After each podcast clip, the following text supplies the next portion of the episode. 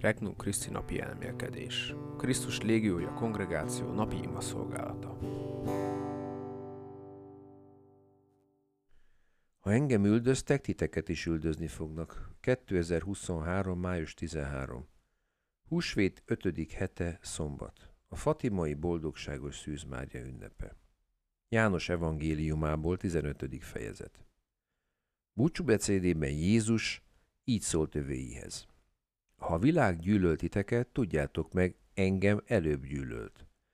Ha világból volnátok, szeretne titeket a világ, mint az övéit. De ti nem vagytok a világból, mert kiválasztottalak titeket a világból. Ezért gyűlöl benneteket a világ. Emlékezzetek vissza tanításomra. Nem nagyobb a szolga uránál. Ha engem üldöztek, titeket is üldözni fognak. Ha az én tanításomat megtartották, a tiéteket is megtartják. Mindezt miattam teszik veletek, mert nem ismerik azt, aki küldött engem. Bevezető ima.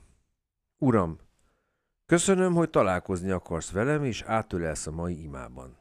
Sok világi dolog foglalkoztat, de uram, most csak rád akarok figyelni.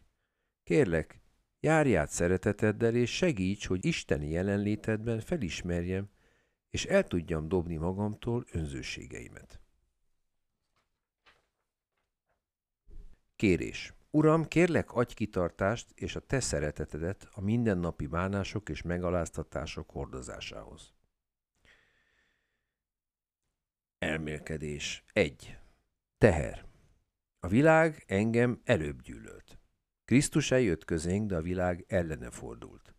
A vallási vezetők, akiknek a feladata éppen az lett volna, hogy Istenhez vezessék a népet, nem ismerték fel Krisztusban az Isten fiát. Szívük annyira megkeményedett és önmaguk felé fordult, hogy elutasították a szeretet Istenét. Micsoda fájdalom lehetett ez Jézusnak. Hasonló, mint egy szülő terhe, akinek gyermekei ellene fordulnak. Lehet, hogy olykor én is megtapasztalom az emberek elutasítását.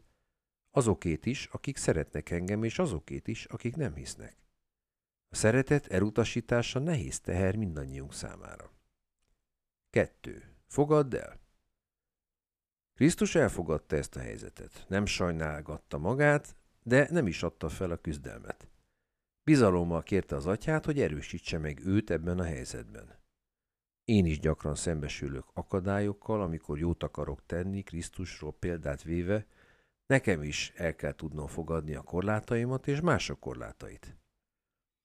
Ez az elfogadás nem könnyű, de ha megteszem, békével tölt el. Amint Jézus Isten létére sem tudta megváltoztatni minden ember szívét, úgy én sem várhatom, hogy mindenki igaz szeretettel viselkedjék velem. Imádkozzak ellenségeimért, bízom őket Isten szerető jóságára.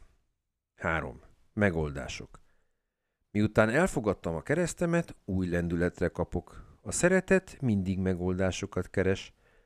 Krisztus folyamatosan kereste a módját, hogy elérje az embereket. A tőlem telhető legjobbat kell adnom, hogy képes legyek Istenhez közelebb vezetni az embereket még akkor is, ha elutasítással találkozom. Krisztus segítségével semmilyen akadály nem lehet túl nagy. Segíteni fog nekem leküzdeni a nehézségeket, és képessé tesz a szeretetlen megtapasztalása ellenére is szeretni. Az atya mérték nélkül önti szívembe szeretetét, ha én kész vagyok azt viszonzást nem várva tovább sugározni másoknak különösen azoknak, akiknek a legnagyobb szükségük van rá.